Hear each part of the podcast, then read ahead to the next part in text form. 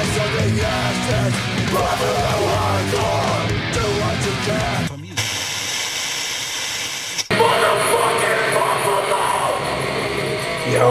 welcome to the latest NCS podcast, Nickel City Soundtrack.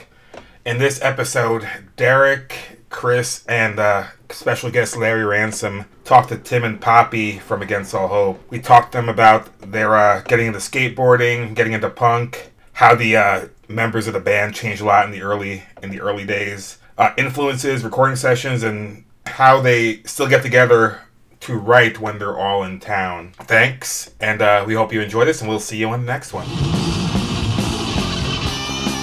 Against All Hope. So what's the story behind Ass Man? This is Nickel City After Dark. Here we go. I don't know. Tim could probably tell that story. It started off with our good friend Aaron Matajasic. We were at a ramp, and we built this fort in the woods, and we were all just sleeping in this fort in the woods. And somebody was telling a story about a fat man rapist, and I started jumping at everybody, and somebody yelled, "He's the ass man! He's the Batman rapist!" And that's just stuck. Yeah, that's where it came from. We nailed the door shut because didn't a skunk try to attack us? And we nailed the door shut from the inside so no one can get out. And that's when I did it. No one can get out. Yeah, it was something like that. Welcome to the Nickel City Soundtrack Podcast. Right now I'm rolling solo. I'm Derek, and I have a co-host, special co-host, who is... hello, it's Larry Ransom here. And today we're interviewing Tim and Poppy of Against All Hope. Say what's up, guys.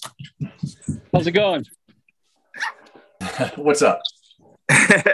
Just so they can get your voices. Yep. So I wanted to start out with, you guys, how you guys met and just, getting into hardcore and punk.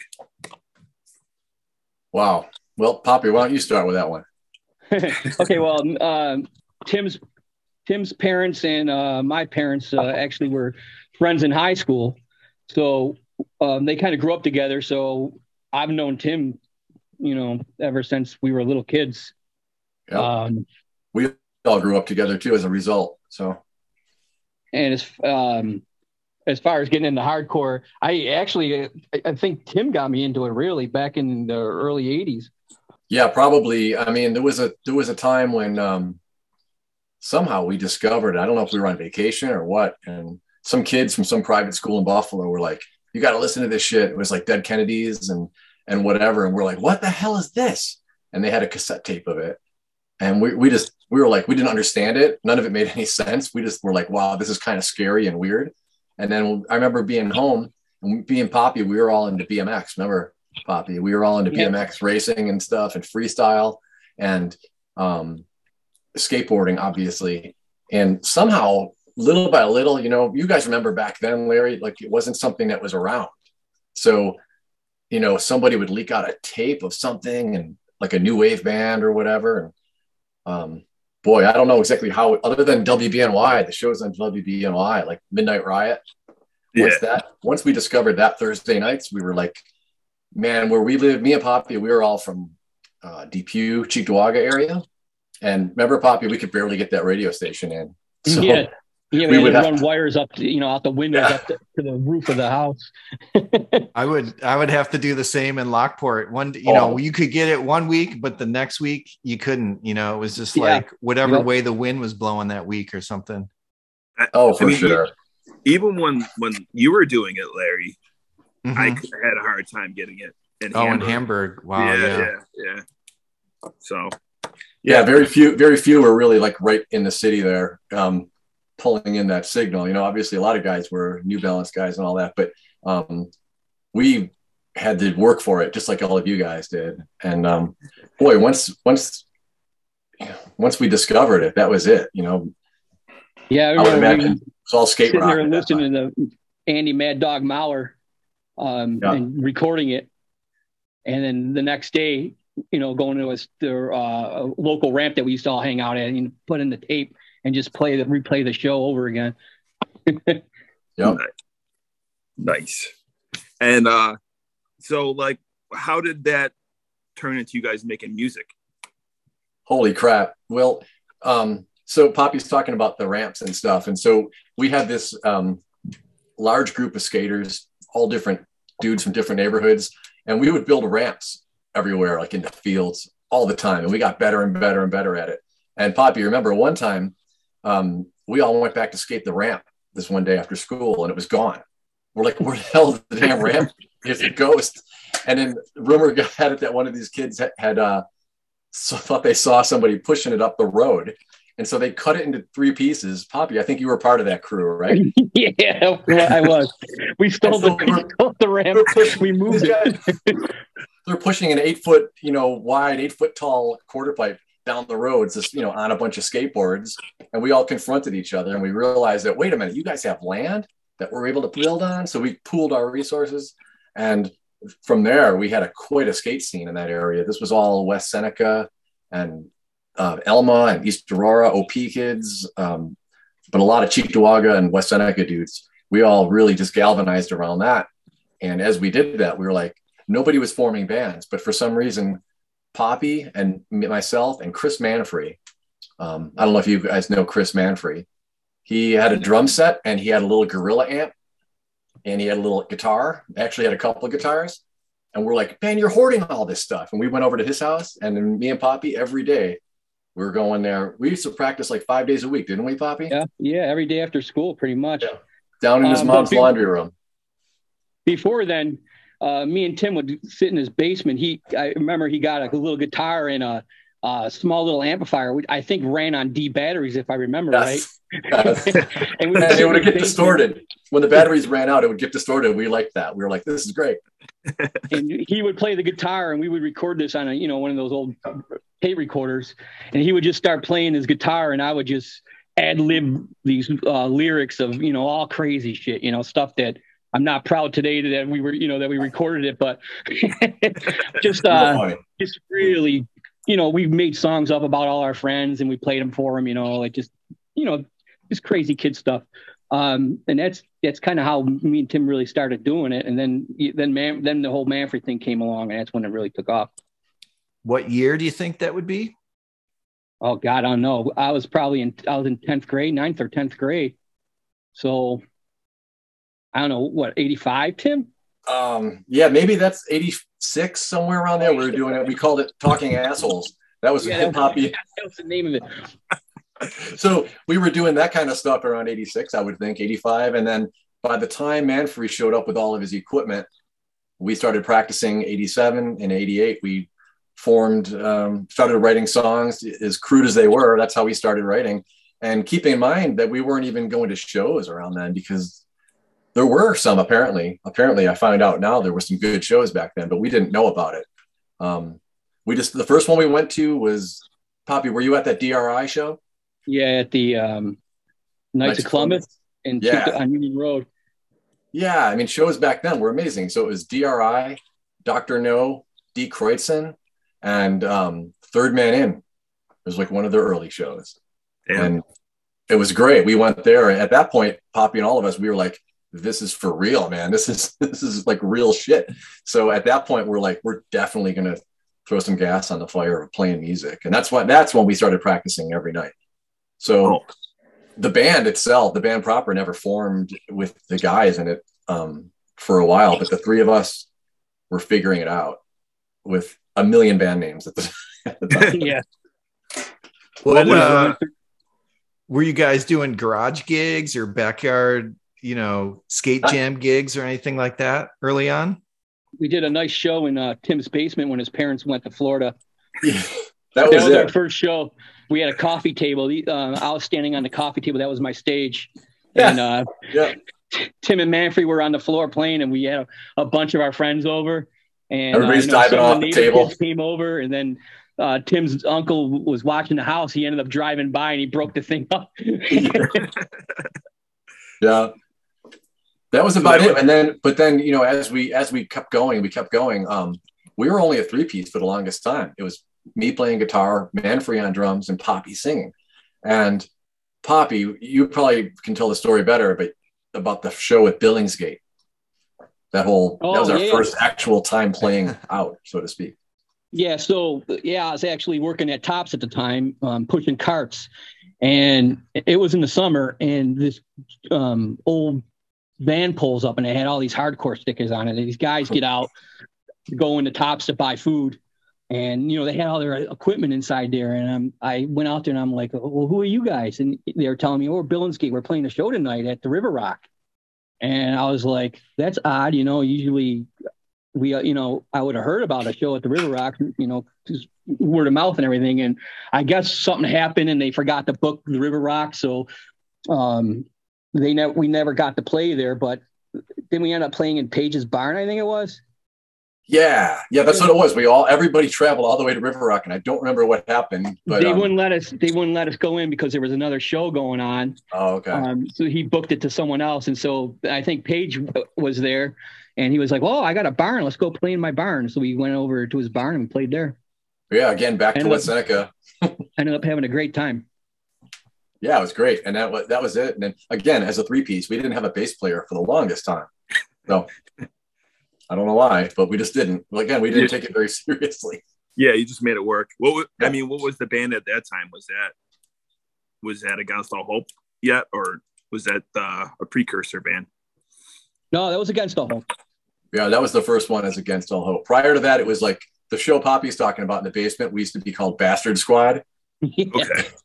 All right. We were really into The Young Ones. Remember that show? There was a show called The Young Ones. And there was this fictitious band called Baxter Squad, so we're like, that's going to be us. We'll be that band. What was the transition to Against All Hope using that name? Or is it because you were getting better, you wanted to take a slightly different direction, or getting more serious about it? The name Against All Hope came from the Powerhouse 7-inch. Yeah. Right. You remember there was a song on there, Against All Hope, and I don't know. I think we were just sitting around one day, you know, doing whatever we do, probably drinking coffee, because that's what we did most of the time. I think we just, we need to change our name. And that was something we just popped into our heads. So we came up with Against All Hope and went from there. Yeah, so it was pretty much a ripoff thing, but we were like, that's pretty cool. My daughter now wonders why the hell we ever named our band that, but I can't justify it other than that's just the name of the band.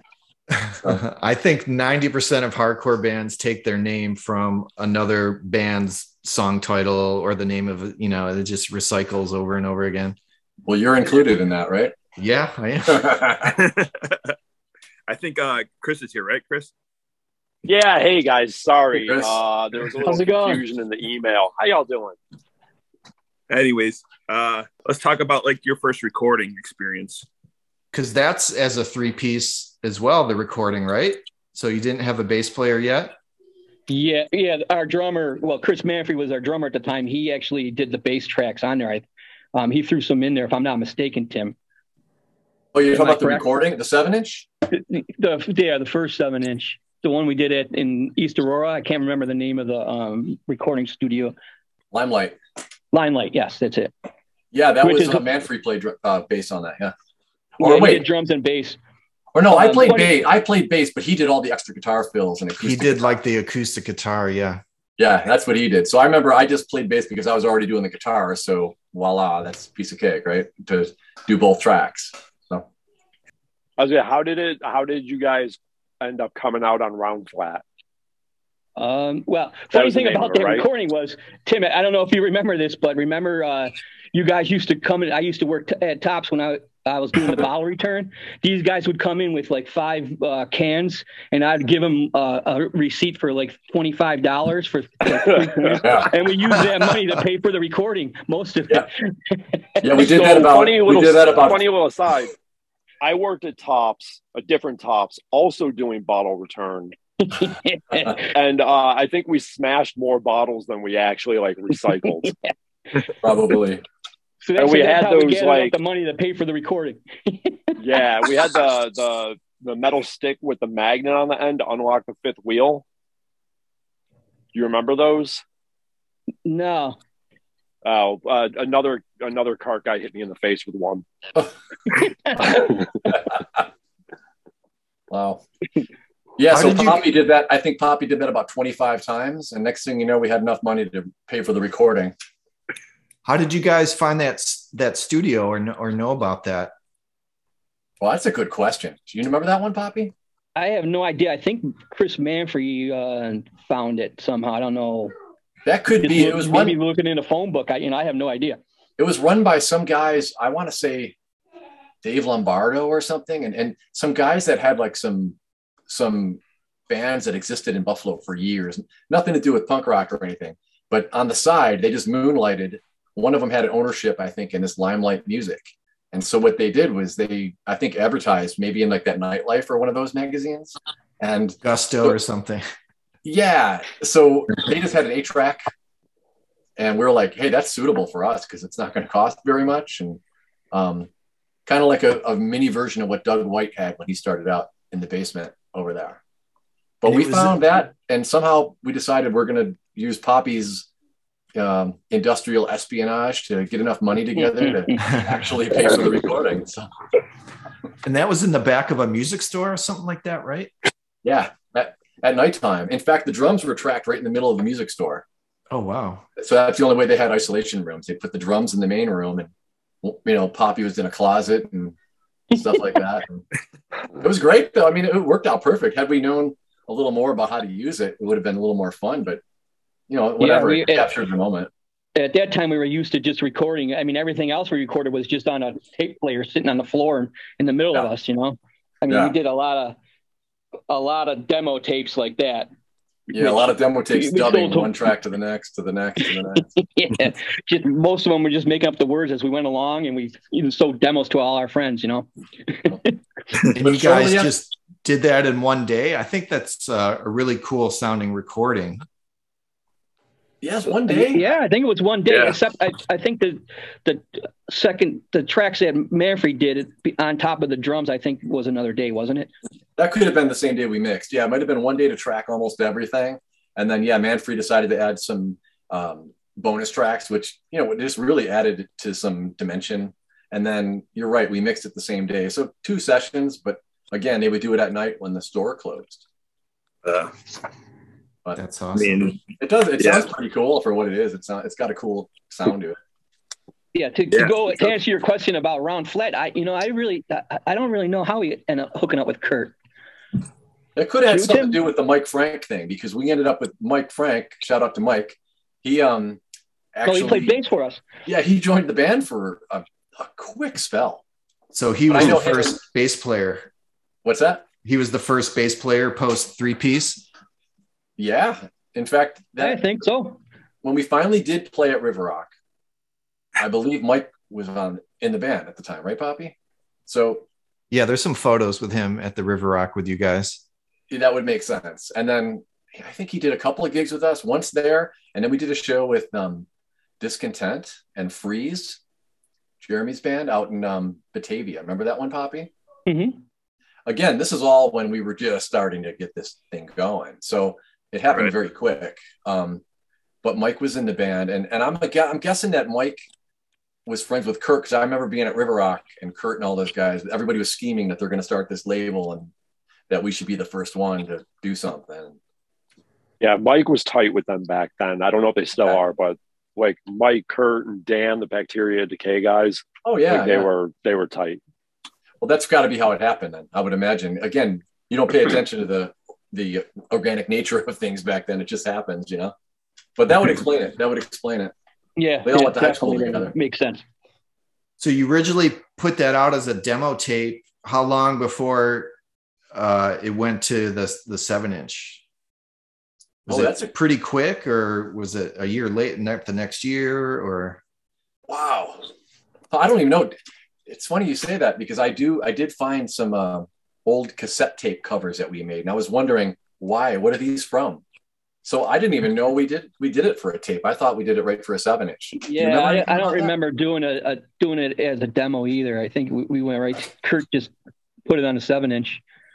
I have the tape, and the tape has a song that long song Dead Stop that has like that long intro, because that's not on the 7-inch, because you know it wouldn't fit time wise. Yeah, that's right. Okay. Because I think you gave that to me, Larry, like a copy of that, and I remember like the MP3s or whatever. Yeah. And I remember there being songs that weren't on the 7-inch that were recorded at the same session. Yeah, I have one of those, Tim. Yep. Yeah. And I just found this today, and I'm going, I don't remember that at all. So. I mean, yeah, you're maybe, talking. Yeah, I don't remember that at all either. Yeah. So it could be that Poppy, we just decided to save up money, make our own recording, put out the demo, and then maybe there was just an easy thing for Kurt to just say, hey, let's take those tapes and press it. I don't know. Yeah, he heard it and was like, this is great. Let's do a 7-inch with it. Yeah, that could be. That could be. But then I remember going over to Kurt's house and working on the cover and everything like that. Yeah, I don't remember doing the demo tape though. Right. I used to think of like the 7-inch being like the ultimate hardcore, like if you put out a 7-inch, like you're big time, you know? So I guess if I'm thinking correctly, you guys are like the second band in Buffalo to have a 7-inch after Zero Tolerance. So that's kind of a big deal. Huh. It had to be exciting, you know, putting out vinyl. You're still probably teenagers, right? You know, that's. Oh yeah. Fun. It was awesome. I mean, it definitely felt great. I mean, putting in all that time and then, you know, somebody saying, oh, we're going to put this on a record, you know, I was like, oh, a record. That's awesome. I don't remember. What's that? I was just gonna say, at the time, did you notice like a boost in popularity or anything when the 7-inch came out at all, or I mean anything like that? We didn't do anything until around that time anyway. That's the weird thing about it. So Larry's got a good point there. I mean, looking back, like, yeah, 7-inches usually came around after you had a little bit of a following going, but we I feel like that was kind of how we got going in a way. So weird, but, and also it didn't seem like anything big of a deal because I almost feel like we were late at that point because ZT, everybody else had all these records coming out and we would be at all the shows. So it didn't seem like we waited at all. It just seemed like, oh, well, those guys did their thing and now we're all going to start doing our thing. So it's weird. Yeah. It's weird. I never thought about it that way, Larry, like any due paying because the next one that we did was with Larry. So it took a long time between them. So that's when we paid our dues, I guess you could say. Yeah. Yeah. That's right. Like 4 years later. Yeah, for sure. Almost. Yeah. So what was the next recording after the first 7-inch? We did a recording at Doug White's, I think was next. And that's when his studio was, he just was starting it off and it was in his garage. And we recorded some songs there. And then we heard the Slugfest 7-inch and we decided to go record some songs at the same studio they went to. So we never put out the stuff at Doug White's, and we went right to the 7-inch with Larry after that. Well, there was the 9 or 11 song tape that Nick Barron put out on his label. Oh yeah, and there was like the Beans demo somewhere in there too. Yeah, the Beans demo and the 7-inch are the same. Okay.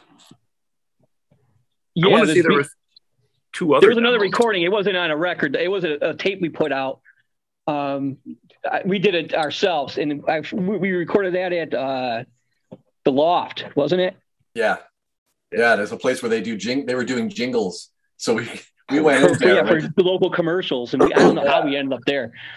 He's like, "What are you guys doing? There. What do you guys?" He didn't understand the way that we wanted to layer things, and he's like, "This is weird." And then we wanted to put farts on there too, and then luckily he had recordings of like Trouser Trumpet or whatever it was called, and we were like, "Yeah, we're gonna put that on there." So, that was for the Uniform Choice cover. You guys put like fart noises on.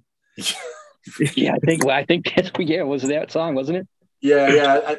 Flip was usually like, "Dude, we got to find a fart somewhere." So. Yeah, we got to add it in here somewhere. Is that Flip farting? No, those are off of his little library. Sound effect. Oh, man, I thought you were just miking up someone's ass and just letting it rip. We might have did later on, but to start off, it was just, you know, pre-recorded. Yeah. No, honestly, but the demos, we didn't, you're right, Derek. There were a series of demos, and those were all things we did on our own. We did the one with Third Party, too, remember? Yep. Yeah, so we had a series of demos that we just sort of kept recording things and throwing it out, recording more things and putting it out. And early on, you were asking about like how we got into everything. I was trying to remember. Early on, me and Poppy went to ECC South, so we would spend our mornings driving in the freezing cold, listening to like SSD and DYS and Maximum Penalty, and just all these amazing demos. And so we were like, well, we could make demos like these bands do, and Breakdown. Remember the Breakdown demo? Oh yeah. We would crank that stuff up all the time. So I think early on we figured we'll just make a series of demos, and that's all we really want to do. And the fact that it got, one of them just happened to got pressed early, was just a side footnote, you know? So we just got right back. I think we just got right back to demos. And again, one of my favorite demos ever is the Beyond Do It demo. Oh yeah. That's a great one. And there was a show at Pipe Dragon. I think you guys have talked about that before with Warzone, and me and Poppy and a bunch of us went to that. That was insane. Yeah, that was great. Blew me away. And, you know, you listen to that demo and you're like, that's insane. And probably a huge influence on Against All Hope in the early days was bands like that. Yeah. Later on, Verbal Assault, I think, was like a huge thing for all of us. Yeah, we listened to that a lot. The trial record, usually at the ramp when we were skating. Yeah. Trial and always skating. Artists. Oh yeah, and then SNFU and 7 Seconds, and these were all bands that are just, you know, we cut our groove to these bands and Dag Nasty and all that. And it's pretty obvious when you hear our music. It's like, oh, I can see what these guys were into. They were skateboarders. Making punk rock hardcore stuff. It's cool that you like reference SNFU. Like SNFU doesn't get talked about enough in context of hardcore. Oh, they should be, because I mean, especially the riff machines that those guys were, and just the way that those first two records, so good. Yeah, those progressions are insanity. And the shows, and I don't know how many of you guys saw them back in Buffalo. They came there so much. They played Buffalo all the time. And we've seen all the weird places too. Like they played like that. I want to say the Comedy Trap or something like that, whatever that place was above. Yeah. In the University Plaza and like the Metal Shop and like all those like weird places. There was some place, remember Poppy, we went, I think it was Riverside somewhere, just some VFW hall. They played like, I believe it was a week after Straight Ahead played a show there. Yep. And we went to all these shows and we're like, man, these bands are, these are incredible bands, but we didn't realize it at the time. But you know, some of them wouldn't come through again; it would be defunct or whatever. But boy, SNFU, they came through all the time. And that show, what did you call it? Comedy? What was it called? I want to say the Comedy Trap or Comedy Loft or something like that. Yeah, it was in the University Plaza by the Tops. Yes. And I want to say it was like above Record Theater or something like that. Like the entrance was in the back. It was like a weird place. They didn't do many shows there. Yeah, I remember that. And Phil, I think, tells a story about how he went and got a PA for that show, because partway through it, I think Goo Goo Dolls played and the PA blew up. Yeah. And so Philly knew somebody and went and grabbed some gear and patched together a PA so SNFU could play. So like things like that happened all the time back then. That tape that came out on Third Party, I heard, I don't know if this is true, that it was originally supposed to be like an album on Round Flat, or maybe like a more professionally produced like cassette tape kind of thing. That could be. That could be, because why would we have recorded 11 songs, not 3? You know, like why would we do that? Do you have any knowledge of that, Poppy? I do not remember that, but I mean, I wouldn't be surprised. You know, probably one of those Kurt things. I guess that would be a Kurt question. I don't know what that guy's doing now, but because I have when you guys played at the Scrapyard with Sick of It All, you gave me, you had like you made a 4-song tape from that recording. And then inside, I think I'll have to dig it out. It mentioned something about like, this is coming out, you know, a full length on Round Flat Records or something like that inside that tape. I did see that on Discogs, and it really? Definitely says that. Yeah. It says, yeah, 11 song cassette coming out on Round Flat. I saw a picture of it. And it had Pressure Cooker on it, right? Pressure Cooker and some other songs. Yeah, it's probably like a sampler from that or something like that. Yeah. I think you were just handing them out and you gave me one just to kind of like local promo or whatever. Yeah, I wonder if maybe Round Flat made that as a way to keep the thing moving or something. I don't remember if we made that or not. If we did, I probably would have remembered putting that in there, you know, typing that in. Yeah. But I wonder, I mean, that would have been a significant investment at that time for a label who just put out a couple 7 inches. So I feel like by that point he had at least 4 or 5 releases. Well, I don't know if he had ventured into 12 inches, but yeah, Power Trip, he did Crop Dogs. He did Crop Dogs, Discontent, and Power Trip. Yep. So yeah. Maybe well, there was also that. I think there was like a 4-way split with somebody too, like non-Buffalo bands, if I remember right. That could be. But needless to say, Larry, that never happened, and we just kept pumping out demos at that point, which might have been how Nick came in and said, "Hey, I'll if that's not happening, I'll release that on cassette or something." Yeah. Where was that one recorded? Was that like a student recording somewhere in Rochester or something? Well, I think that's the one Poppy. You guys were just talking about that 11 song recording. Yeah, that was the Loft. Yeah, oh, okay. In Cheektowaga was recorded. But later on, there was stuff recorded out at WBER in Rochester. Oh, that's that live tape, right? Yeah, and I don't know where any of that stuff is. You know more about it than I do. I have it safe. Yeah, good. It's been digitized. I have it. That was much later. But in terms of the timeline of things, that 7-inch was recorded, like we said, without Mike. But then Mike came in for some shows. Then Poppy, at some point, right around that time, Galvin and Scott got involved. Yeah, I think Flip came in. Yeah, Flip. It was Scott on drums and you and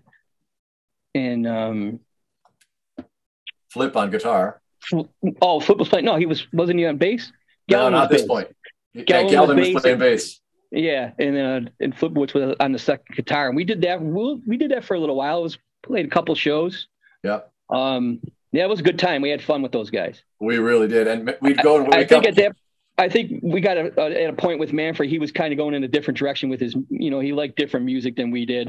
He was kind of getting out of the hardcore and he, moving into a different direction. So that we decided to. Look for a new drummer, and we ended up hooking up with Vogel, and then Galvin came in, and we got Flip too. So, and it was great because Poppy and I, again, we were in school at the time, so we'd finish up our classes at around 8:30 in the morning for some reason, and we would roll up to Scott's mom's house, and we'd have practice set for 10 a.m. like 3 days a week, 10 in the morning. And we'd get there, and we'd pull in, and you pull in the driveway, and you hear the drums going because, of course, Scott's up bright and early working on the material. And we'd have to wake up Galvin usually. We'd go in the house, he'd be in his bed, we'd pull him out of his bed, he'd get him down in the basement. Yep. He'd have his golden shower, a hip shirt on. And, he didn't have a scrap for his bass at the time, so we took a bike inner tube in my parents' basement and punched a couple holes in it, and we put it on the bass. And the beautiful thing is, at shows, it was perfect. Bass players should do this now because he would play it, and you could take the bass and throw it to the floor and bounce back up, and you can catch it. And Galvin just we had a lot of fun with those guys. That was a good time. That's a kind of a very cool, kind of almost undocumented era of the band because you guys didn't record with that lineup. But I remember there being a lot of songs that kind of were born and maybe died with that lineup. Yeah. Can you remember any of those or touch on that at all? You called them the Fast Rippers. Fast Rippers, yeah. And they were all like very much DYS and SSD inspired, you know, because for some reason I think we wanted to go real fast. So we did. Vogel was happy to comply too. Vogel liked the fast ones back then. I remember Poppy yelling maybe at the beginning of one song, like Boston Crew 82, go. Yeah. The funny thing about that, that song didn't have any lyrics. I made them up as, you know, when we played them live, I just made up the words as we went along. We played this show with those guys in Saratoga with Discontent. And we played these songs, and some of them didn't have any words at the time, but we still played them anyways, and they kind of ad-libbed the lyrics right on stage. Yeah. Yeah, I was going to ask about the infamous Saratoga Springs road trip. Yeah, how did you guys get on that bill? I think didn't Kurt put that together? Tim, didn't he get us on there? Probably, but somehow it was like us and Discontent. So yeah, it was probably like something that Kurt worked out with somebody, and we all decided to go and do that. But it was cool. Yeah. It was an awesome. We had a good time. Yeah. So what happened with why didn't Bogle and Galvin continue on past a certain point? I'm not sure. I'm not really sure what happened there. I know that Discontent broke up, and we were good friends with them because we played a lot of shows with them, and we were on the same label and everything, so we hung out a lot. And Phil and Dean were, obviously they're awesome musicians, both of them. And I don't know how we just decided to, put them in the band. Yeah, maybe Slugfest was really getting moving again, and yeah, they kind of reformed, but wasn't sure if that was why they exited Against All Hope. I don't know. I mean, I heard a story, but I don't know if it's right to say it. What's the story? I'd love to know. I really don't remember. Yeah, I heard a story that you guys broke the band up and then reformed it a week later with Dean and Phil. Well, that's possible, except for there was our return to Chris Manfrey at the time. Yeah, because Dean, they didn't come in at the same time, right? That's right. So yeah, I think Phil did first. We got Phil first. So for some reason, well, here's a side note to this whole thing, and this could explain why everything happened. Chris Manfrey at the time joined Tension, and I know this is a discussion that you guys have brought up quite a bit.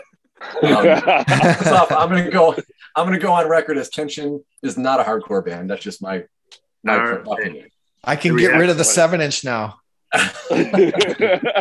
Sell it to Alex, who wants to own all of them.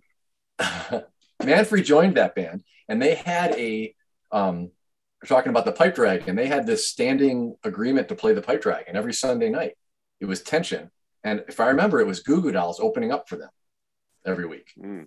And somehow Manfrey got in this band, and we used to go to those shows, and they all ended at 3 a.m. And it was a real pain in the ass. Maybe at some point Manfrey said, I want back in, and maybe he talked us into it. I don't remember exactly, but there was a series of rattling back and forth between players for sure. Actually, I think that's why we ended up with Scott and Galvin, was because Manfrey kind of was doing the Tension thing, and he was doing both, but he was kind of doing that more wasn't really dedicated to us anymore, so we kind of decided to move on from him. But so that Chris, could be maybe he left Tension at that point, because I don't think he liked it after a while, or something happened. I don't know, and he ended up coming back. So Chris, your point of we did that thing with those guys for a while. Flip, keep in mind, Flip was playing guitar and came up with some amazing riffs at the time. Mm-hmm. And then for some reason he wanted to go to bass, and so. I don't remember exactly, but we probably just sort of regrouped and got Manfrey back in. And then by then Phil came along. So it probably was we stopped and we started within a week. That probably was the case. Just word on the street, the streets were talking. Yeah. But then, if Phil's in at that time, that would make sense, because then his brother wasn't far behind. And then. Right. And then that was it. We didn't change anything after that. Yeah. That's solidified at that point. Do you know what year that was when Phil and Diener were involved? Ooh, I don't know, 90? 91? Yeah, I would see. Yeah, it has to be around there. Phil, it's probably 91, and I think I actually, unknowingly videotaped Dean's first show, because you kind of announce it, and that was at the Scrapyard in June of 92. Okay. Wow. Yeah, I was going to say 91, 92. Dean's first show, he had to be a little kid. Yeah, he's a little teenager, man, but he rocked. Still does. Yeah, he's amazing. Yeah, it's kind of crazy that was 90, because your 7-inch came out in 90. So that's a lot of changes really quick. Yeah, so you're right. We probably did break up one week, reformed the next, and I mean, that probably happened for a year.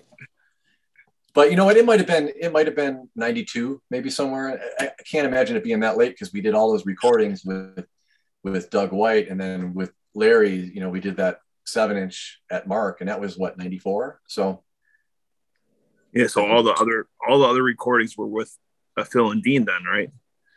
Yes. Yeah. All of them. Yeah. I remember being bummed that Doug White demo got shelved because I sang backups on there and I was like, I'm going to be on Against the Hope demo. And then it never came out. Yeah, I don't know why we didn't release any of those songs. Maybe we want to redid it back at that Loft place again. Is that why? Maybe? No, because we went to Mark's right after that. Ah. So do you think Doug still has those? I have it. Oh, you have. So why aren't you doing something with it? Where's the new direction? It's been, remember, Tim, we sent you back to Doug's. You kind of did that because we only had the reel. I do remember. And you did a remix. Yeah. So those were with your recordings. Yeah, I have them on a DAT tape or a CDR or something. I do remember going back to Doug's and doing that. That was probably around 2005 or something like that. Yeah, maybe earlier. Yeah. Huh. Is that like the how many songs were on that? Did you share these with me, Larry? Probably. It was 4 songs, and then I think 3 got recorded later, and then there's one left off. That song Digger, do you guys remember that? Oh yeah. I think you guys, what was that about? You guys worked at a chemical plant or something? Yeah, we worked at Tim's uncle's Weibo. Remember that, Tim? Yeah. And we were in their backyard. We were cleaning up. We were just working there for the summer, cleaning shit up in the yard. And there was this chemical leak all over the yard. And there was just barrels dumped with shit leaking out. And there was a little mouse stuck in this oozing shit. I don't even know what it was. Remember? And that's what we made the song Digger up about. That's right. Yeah, a little mouse.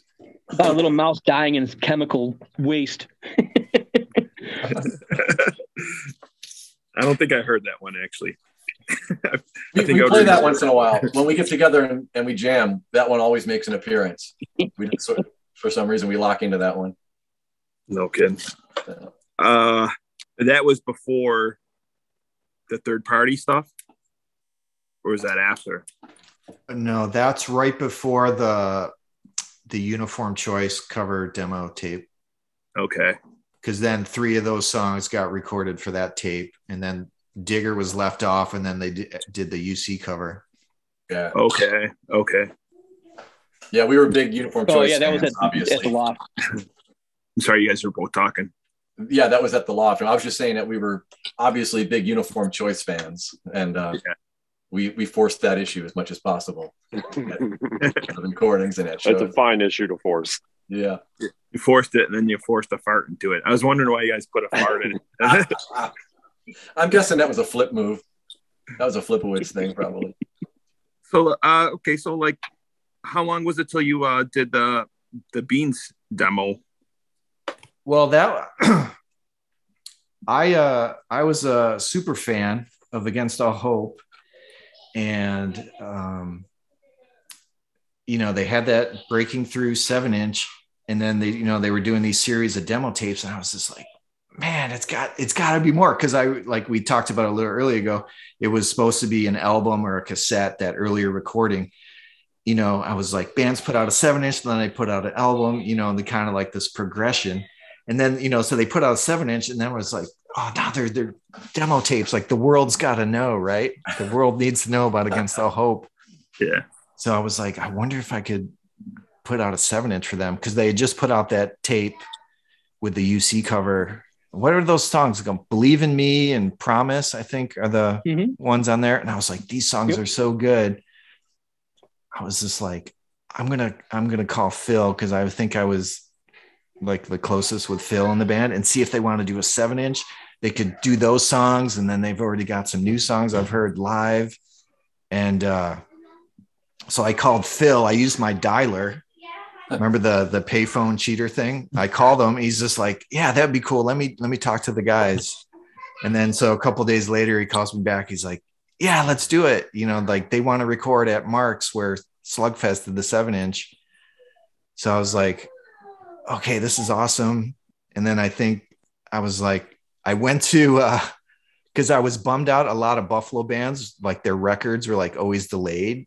So I went to my bank and I got a loan for $1,500.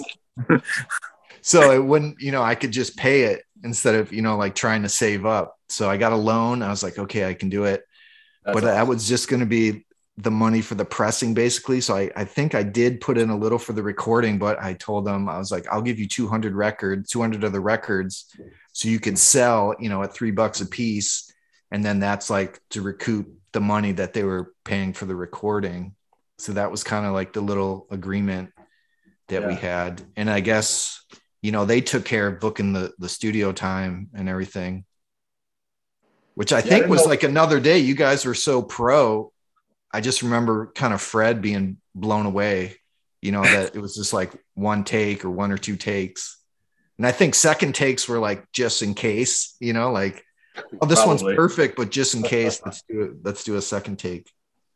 That guy was great to work with. I don't know if you remember, he was just running all over the studio, jumping off of couches and stuff. And he kept our energy level high, if nothing else. It was great. Working with him was awesome. Yeah, I remember him. Well, you really went out on a limb then, going to the bank, getting a loan. I mean, it's not like, you know, I never knew that. Yeah, I didn't want it to like, you know, like, oh, I get, you know, $300 a week at my job. But, you know, I just wanted it to come out like as quick as possible. Because other bands for like 2 years, they'd be like, we got a 7-inch coming out. You know, they'd say this every week for like 2 years. Like, when is this record freaking coming out? So I didn't want that to happen. So I just went to the bank and got a loan. Well, it worked because you're right. That was definitely a thing. People took a long time to get their stuff. And not just locally. I think, you know, bands all over the world, records would get delayed or would take a long time. I mean, it's usually kids putting out the records, so you can see how like that responsibility is kind of put to the side once in a while. So going to the bank is the next level. I hope you got your money back. Yeah, it worked out. It was good. I wasn't looking to make any, you know, I just wanted to have another Against All Hope 7-inch, so it was mission accomplished. Well, it worked. The only thing that we appreciate it. Yeah, it looks like we should have did too, because we never got to Believe in Me and Promise and the Uniform Choice cover one, apparently. Yeah, we should have just said, like, if you know, I almost wish like someone would be like, well, we've done a, you know, let's finally do an album, you know, and we could have like just all pulled our money in together or whatever. We should have got another job, you know, doing bottles. Yeah, go back to Tops. There's no time like the present to make up those past losses. This is true. I mean, know. You know, some Buffalo bands have gotten back together in the recording. There's always room for more. Something I thought of the other day is because the 7-inch, there's 6 songs from that session at Mark's, and 4 of them are on the 7-inch. And then Tim did a tape. Like, I was just like, oh, maybe we'll do the 30-year anniversary, like 12-inch EP with all 6 songs on vinyl or something like that. Because it's scary. Awesome. Like next year is like 30 years of that thing. Oh, it's crazy. That is nuts that you say that.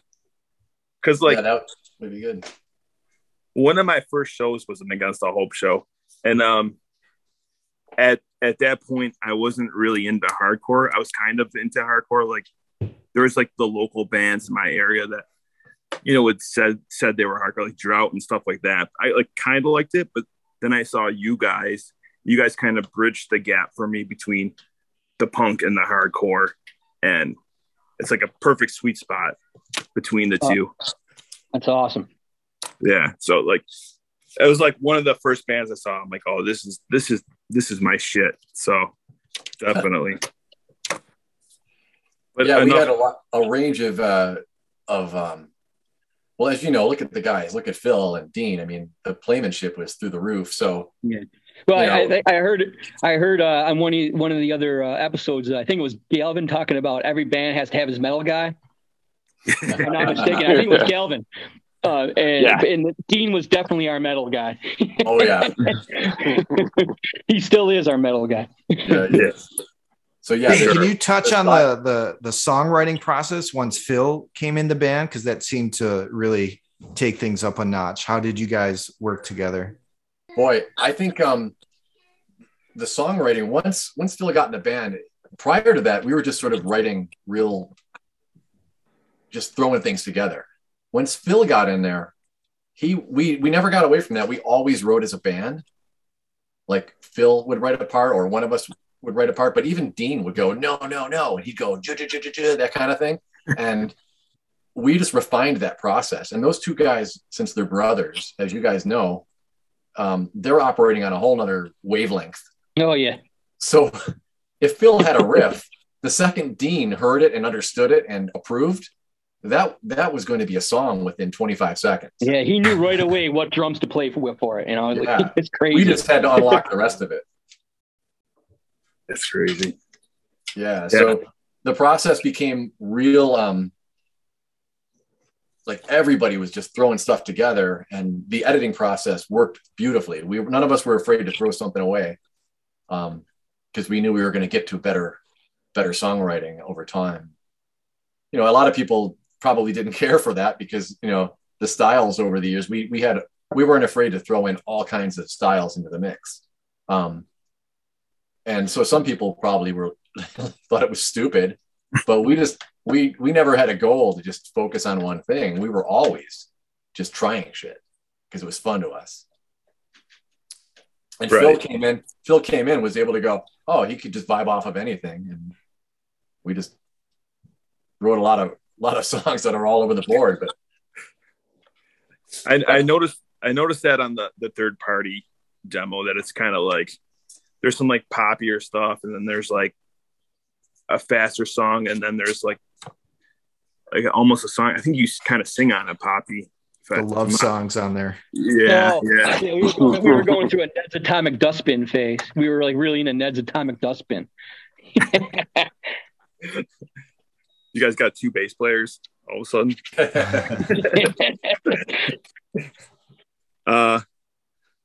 So is there any, like, I seem to remember that like there was an unreleased record. Is that true? Yeah. To me, it sounds more like an unreleased demo. Again, getting to the demo thing, because it's not very fleshed out. When we went to Mark on that recording for the Drywall 7-inch with Larry, the quality of that recording for our band was perfect. Like that was the style of production we needed.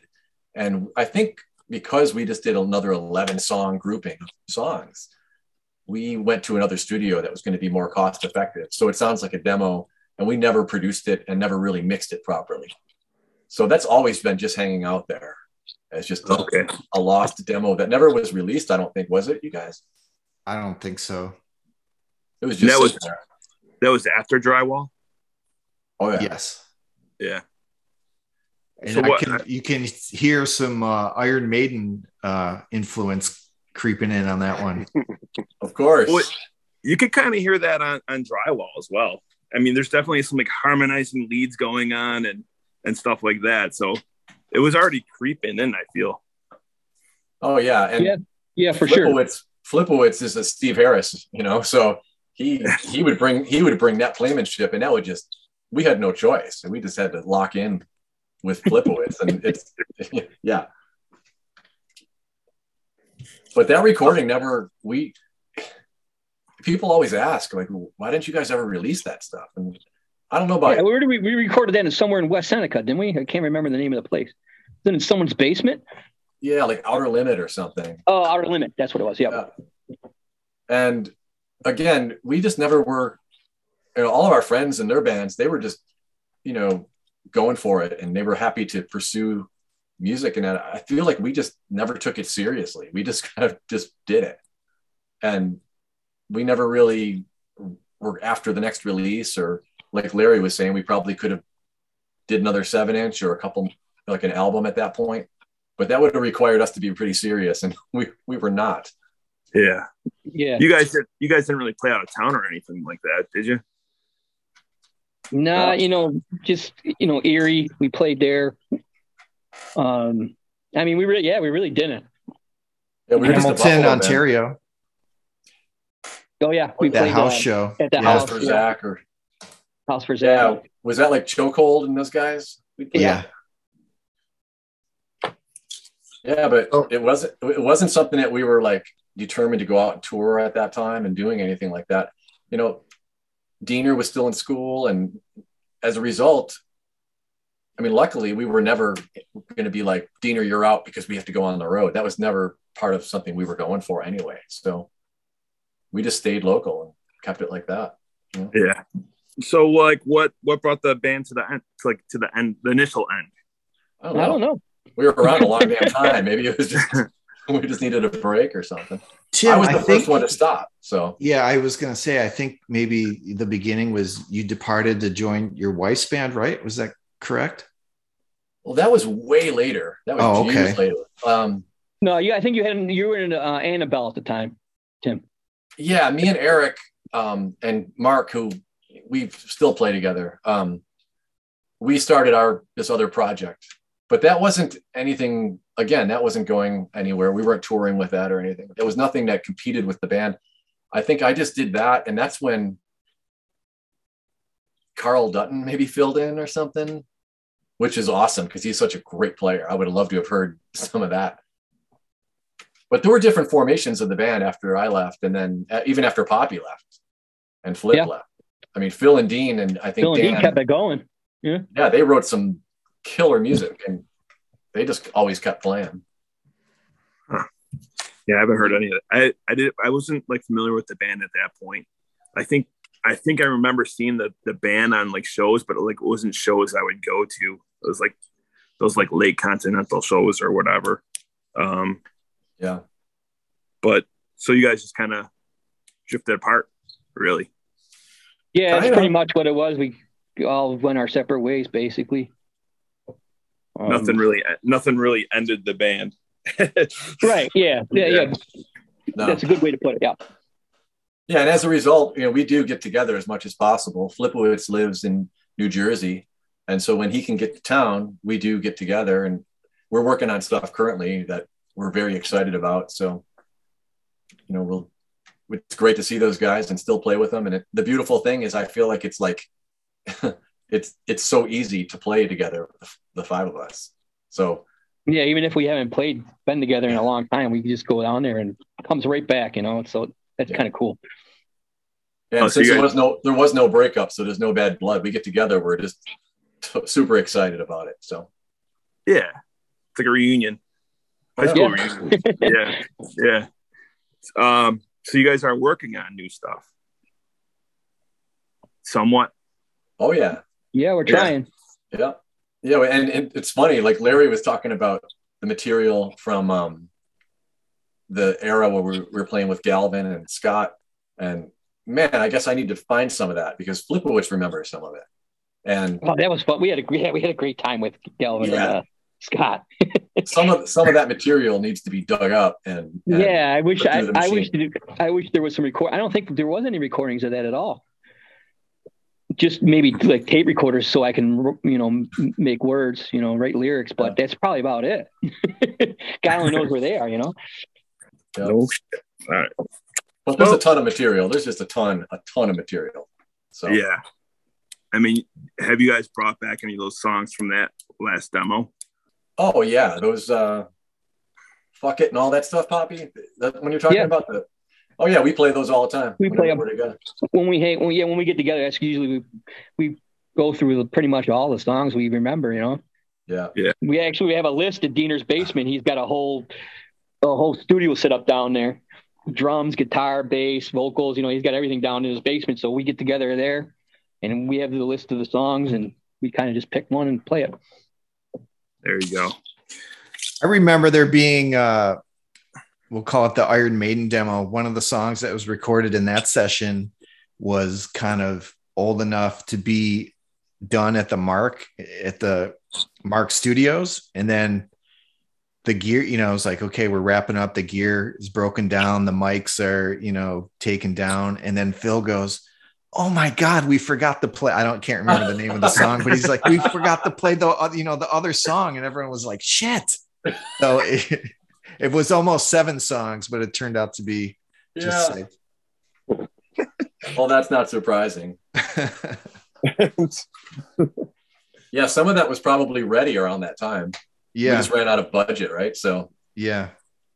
Did we master that?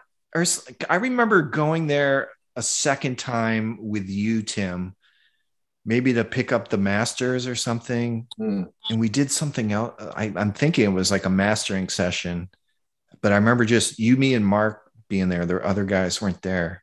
Huh. I do remember going there. I couldn't recall what for. It must be what you're talking about, mastering. Yeah. Probably to get ready for your recording. For your pressing. Yeah, I maybe needed it at a certain format or something for the pressing plant. Yeah. So how many times did you, like, I know there's different covers of that recording. I mean, there were different, I know with Envy, you guys, I heard you were talking about how you would do different colors for each run. Oh yeah, the first pressing. Well, the first pressing is 1,000, 200 on blue, and 800 on black. And I made those covers. I just went around to print shops in Lockport and I took the Chain of Strength 7-inch with me, like the gate, you know, the trifold, gatefold. I was just like, I want to make a record cover like this. And no one had the paper big enough for like the 3 panels. Hmm. So that's why it ended up being 2. So it's the 2 color cover. And then they overshot. You know, I order, 1,000 covers, but you know, they make like 1,300 or something like that. You know, there's like an overrun. So the first pressing sold out, but now I have like 200 or 300 more covers. So I did a second pressing of 500 and then to fill out those covers. And then once those covers were gone, I just did like a Xerox cover. And then I think I didn't sell through those. And I had like, what was the one I made later on because I had records with no covers. And then I think when I was living in California, you guys were going to do a show. And then I did that.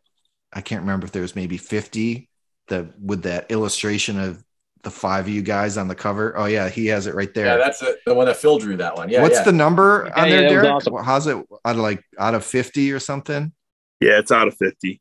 Yeah. So the vinyl is the second pressing. And then, you know, I just had them with no covers. So then when you guys were going to play, I was like, oh, I'll just make this and send them to you guys to go sell or whatever. Oh, that makes sense. Yeah. And the first show we had the 7-inch, I remember, is when you guys played in Hamburg at the roller rink. Yeah. The Smorgasbord place. It was like a 10 band, like all day. Oh, yeah. That was the first time I saw them. So technically you could call it, I mean, it wasn't advertised as such, but that was like the record release show. And I just showed up. I was just like, oh, the record's ready. Yeah, there it is. Yeah. And I remember going to a Halloween party before I had the covers were ready. I had the vinyl had showed up and you guys were somewhere in Elmwood, like up in somebody's attic. Like I was in this weirdest place. I was like, where am I? But you guys were there and I brought it to just to show you guys, like, here's the vinyl, you know? And then I had Dean autograph the dust sleeve. He wrote the motherfucking Diener and drew a pentagram on it. Yep, that's our metal guy. Oh, and that's also Kurt was there, and then he was just like, "Dude, we got to talk." And then he called me. He wanted to shut down my operation. It wasn't a positive or I'm not surprised. Well, he just wanted to, I mean, it was, I mean, he wanted to, I guess he thought like Against All Hope was his band because he had done, you know, like one release. One release like 4 years ago. But so he calls me and he goes, what's the other label that did like the MILF 7-inch and the Tugboat Annie? What was that label? Something Cow, Moo Cow Records or something like Cash Cow Records. Cash Cow. Yeah. Cash Cow. He's just like, yeah, I want to get together with you and the Cash Cow guy because, you know, there's only room in Buffalo for one record label and that's me. So we got to get together and figure this all out or whatever. I was just like, wow, like, okay, the irony of that is he hadn't put out a record in probably 2 or 3 years at that point. Yeah, that was like the weird thing. Like, I didn't know that he was still active or whatever. His business was stealing from Record Theater and selling them online through a distro. Yeah, all the promos. Distribution stuff. Yeah, it was all stolen from Record Theater's warehouse. That was his distro. Wow. Amazing. Oh, boy. So something cool about, like, around, I want to say, Larry, do you guys remember, was it around that time where we had the cinder block thing happening right alongside, and we were doing shows like with like Slugfest, Cinder Block, us, and we were all exchanging instruments, things like that. It was just like the same 5 or 6 guys, but then just swap it all. In the same band. But around that time, I mean, that's when Flip and Scott wrote some killer Slugfest material, and they put that out. And I don't, who released that? Do you remember that? It was a 7-inch Structure. Yes. Structure Records. It was Chris Logan from Chokehold's label. Okay. And that had Sinking and all that stuff on it, right? Yep. Chuck News Flight and all. That was great. And then right along there, Phil also had, at that point, Phil and Redmond and all them were really getting the cinder block going, shows going really well. And so the material that these guys were writing was just amazing. It's just... that time, the show was, I just remember the show was just being insane. There was that roller rink. Like, I don't even know where that was, somewhere in Hamburg. Do you know that, where that is there? Hamburg roller rink, yeah. Yeah, it's not there anymore. But okay. I didn't go to any shows there. I was probably at the roller skating party beforehand. I remember seeing people, like, bringing equipment and stuff, like, as I was leaving a few times. But, yeah. That's awesome. But that place was great. And I know at one point you guys were all talking about, you know, the importance of River Rock. Like, was it like the thing that defined Buffalo, or was it not? But if you guys remember, there were venues everywhere that eventually became great places to play. You guys have talked about Kenzie's and every place like that, but there really was in so many places. And even before, we've talked about Pipe Dragon, but so many venues that we, Poppy, remember we used to go see bands everywhere. Yeah, the Painters Hall, the Metal Shop, yeah, all those places. And the lineups were always amazing. You'd have this crazy mixture of styles of bands always playing together. Yep. It was never one genre. It was just, so it was really cool. You get exposed to all kinds of music. So you think that made it better? I don't know about better, but it made it good. Because I just wonder if it brought more people in. It must have, because the shows were huge, right? I mean, you go to Skyrim. Yeah, I mean, like, I remember like the Painter Hall shows and the Metal Shop, and those shows were packed. Yeah. And later River Rock, not so much, unless it was like a big band. You know, like I remember that Straight Ahead show you mentioned. I remember there being a ton of people there for a relatively unknown band. But like the later days of the River Rock, if it wasn't a Sick of It All or a Killing Time, there weren't that many people there.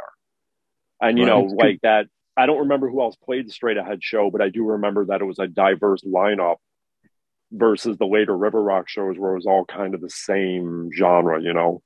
Yeah. And a lot of that could have been, you know, the different people booking. I know Ryan Foister really got good at booking after a while. Mm-hmm. Prior to someone that could focus like him, it was a lot of like, you know, who's coming to town. I think that might have been, they grab whoever wanted to come, and they put all these shows together with different, you know, whoever it was. So I mean, you would get Cro-Mags and Goo Goo Dolls and you know stuff like that. Like Dag Nasty would play with like metal bands. And, you know, it was awesome, really cool. So. Well, the one show, Larry, you and I have talked about the Poppy. Remember the 7 Seconds show that never happened?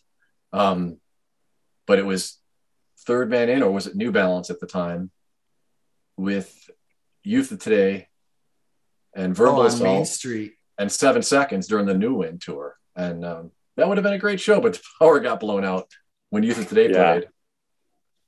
And again, just epic shows back then. So that was way talking about the River Rock. That was way before River Rock. So like, yeah, no, there wasn't. It wasn't at, it, near the zoo. I remember. That, yeah, it, yeah. Wasn't yeah, that the was, what the hell was it called? The St. George's or whatever. Yeah, yeah, that's it. Yep. Yeah, that's it. Small little church hall. Yeah, yeah. So I mean, like Andy Maurer, I think used to put those shows on at the time because he was doing the BNY show, that Midnight Riot show. So again, trying to get Midnight Riot in with tinfoil and. Do you guys have any like particularly memorable shows that you played? One that sticks out or anything? Not off the top of my head. I don't know. What about you, Tim? I don't know. There were some good ones in Rochester. I remember we would play. Was there like a Sick of It All show out in Roch with like or Integrity or Slugfest? I can't remember. Again, it was always everybody switching bands and switching equipment.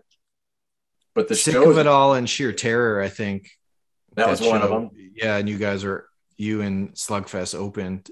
Were you at that one? Yeah. Okay. Yeah, the back cover of the 7-inch is from that show in Rochester. Really? Yeah. Yeah, so like some of those shows I remember it because I just remember like every once in a while crazy shit would happen to somebody. I think you guys had really good shows at the Icon. Some of those Icon shows were always. Yeah, I remember seeing at the Icon once, and it was pretty crazy.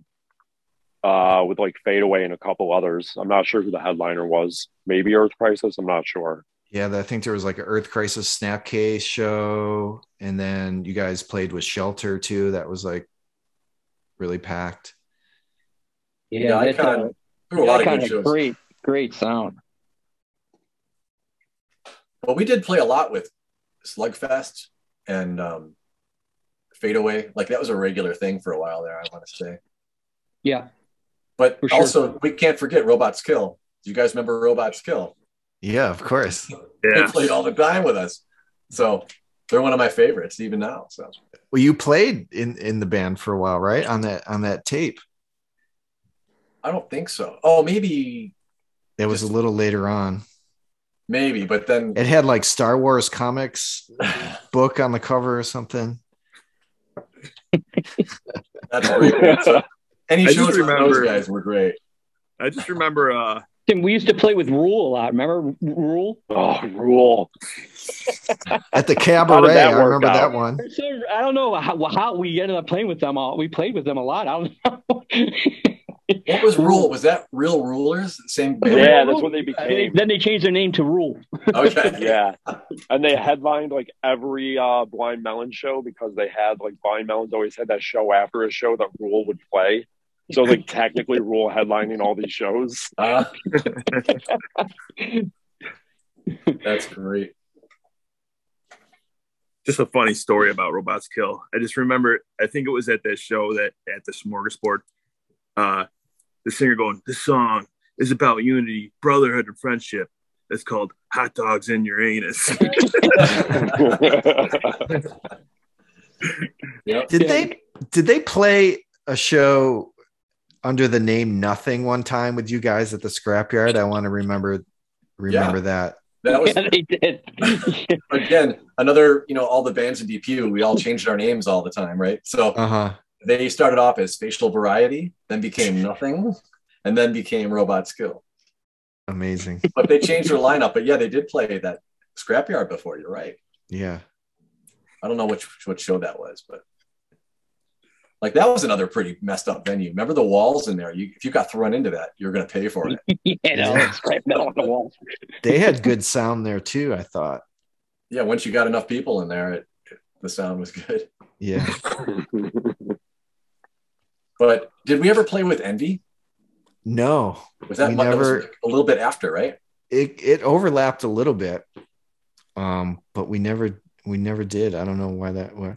Fun story though, when we recorded our first demo tape, when we finally had them, Joe and I showed up to Against All Hope show at the Icon with like a shoebox full of tapes.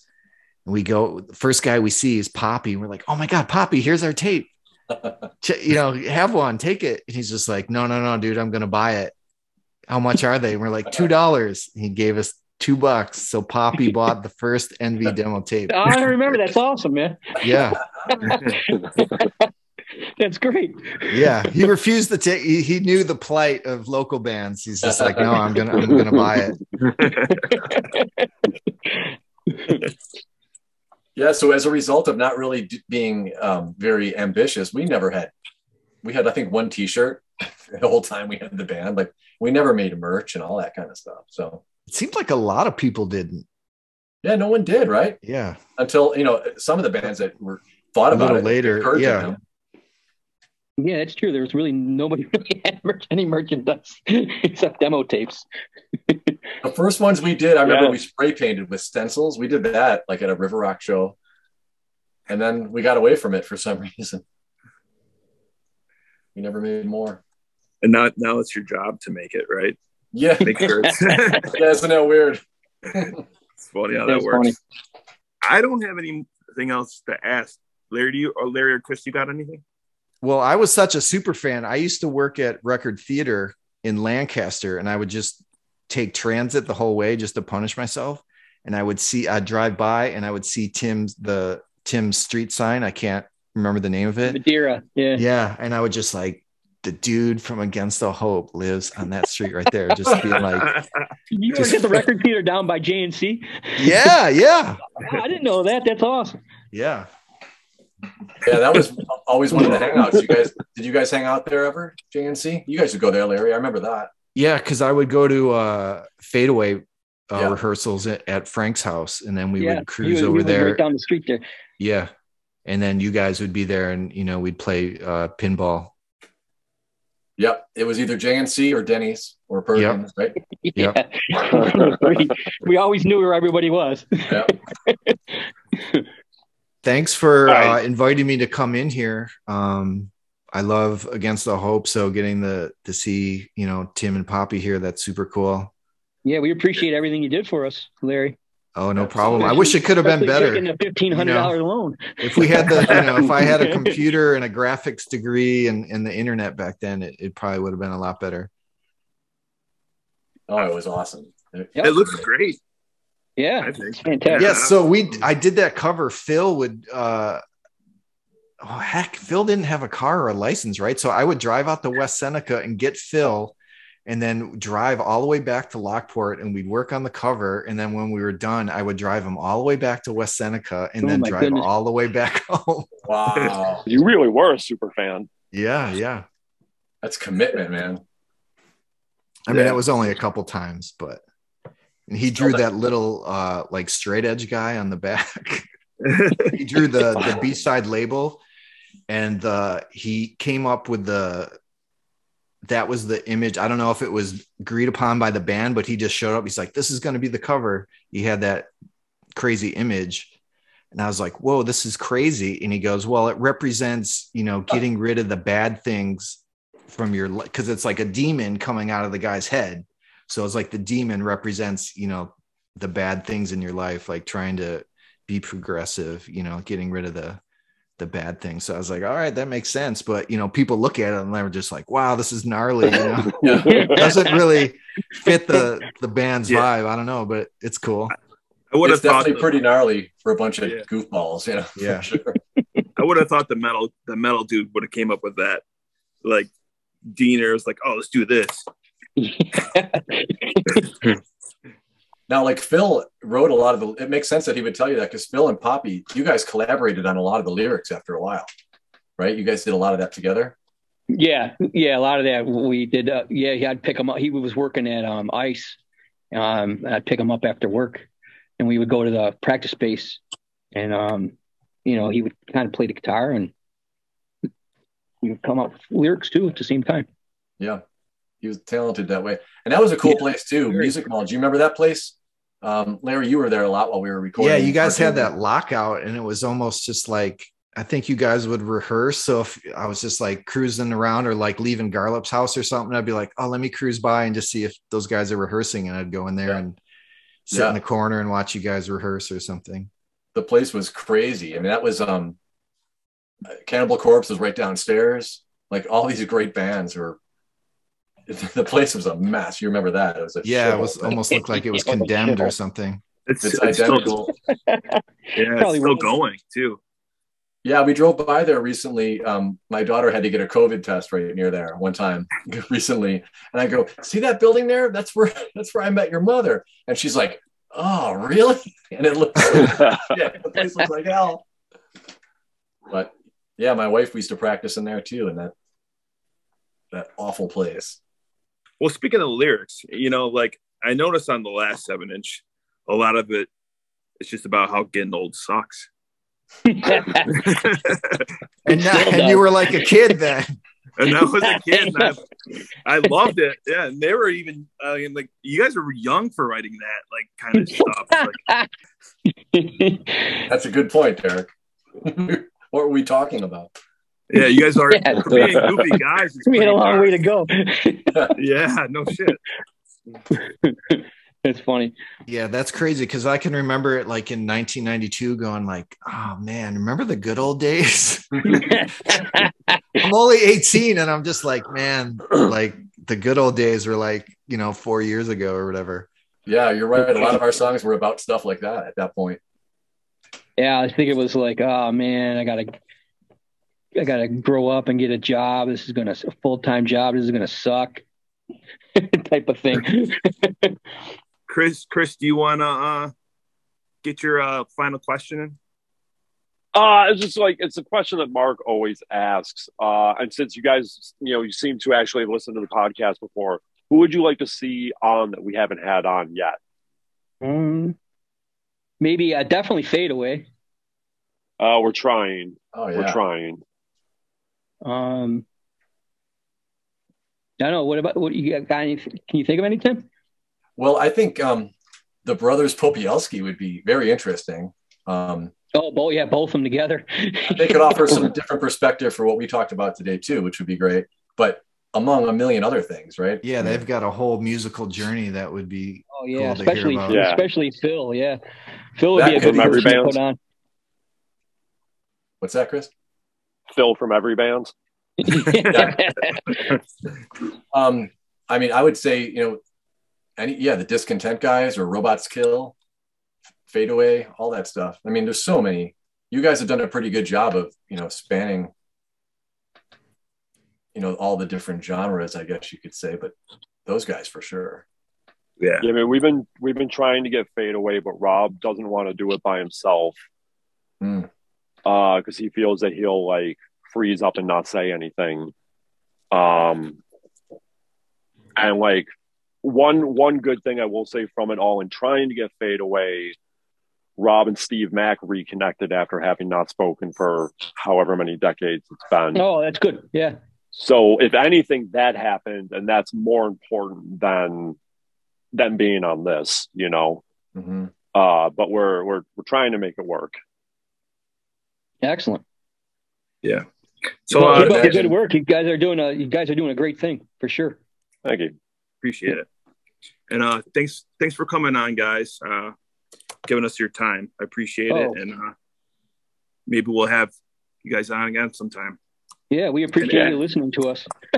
You can get Flipowitz on here or something. Yeah.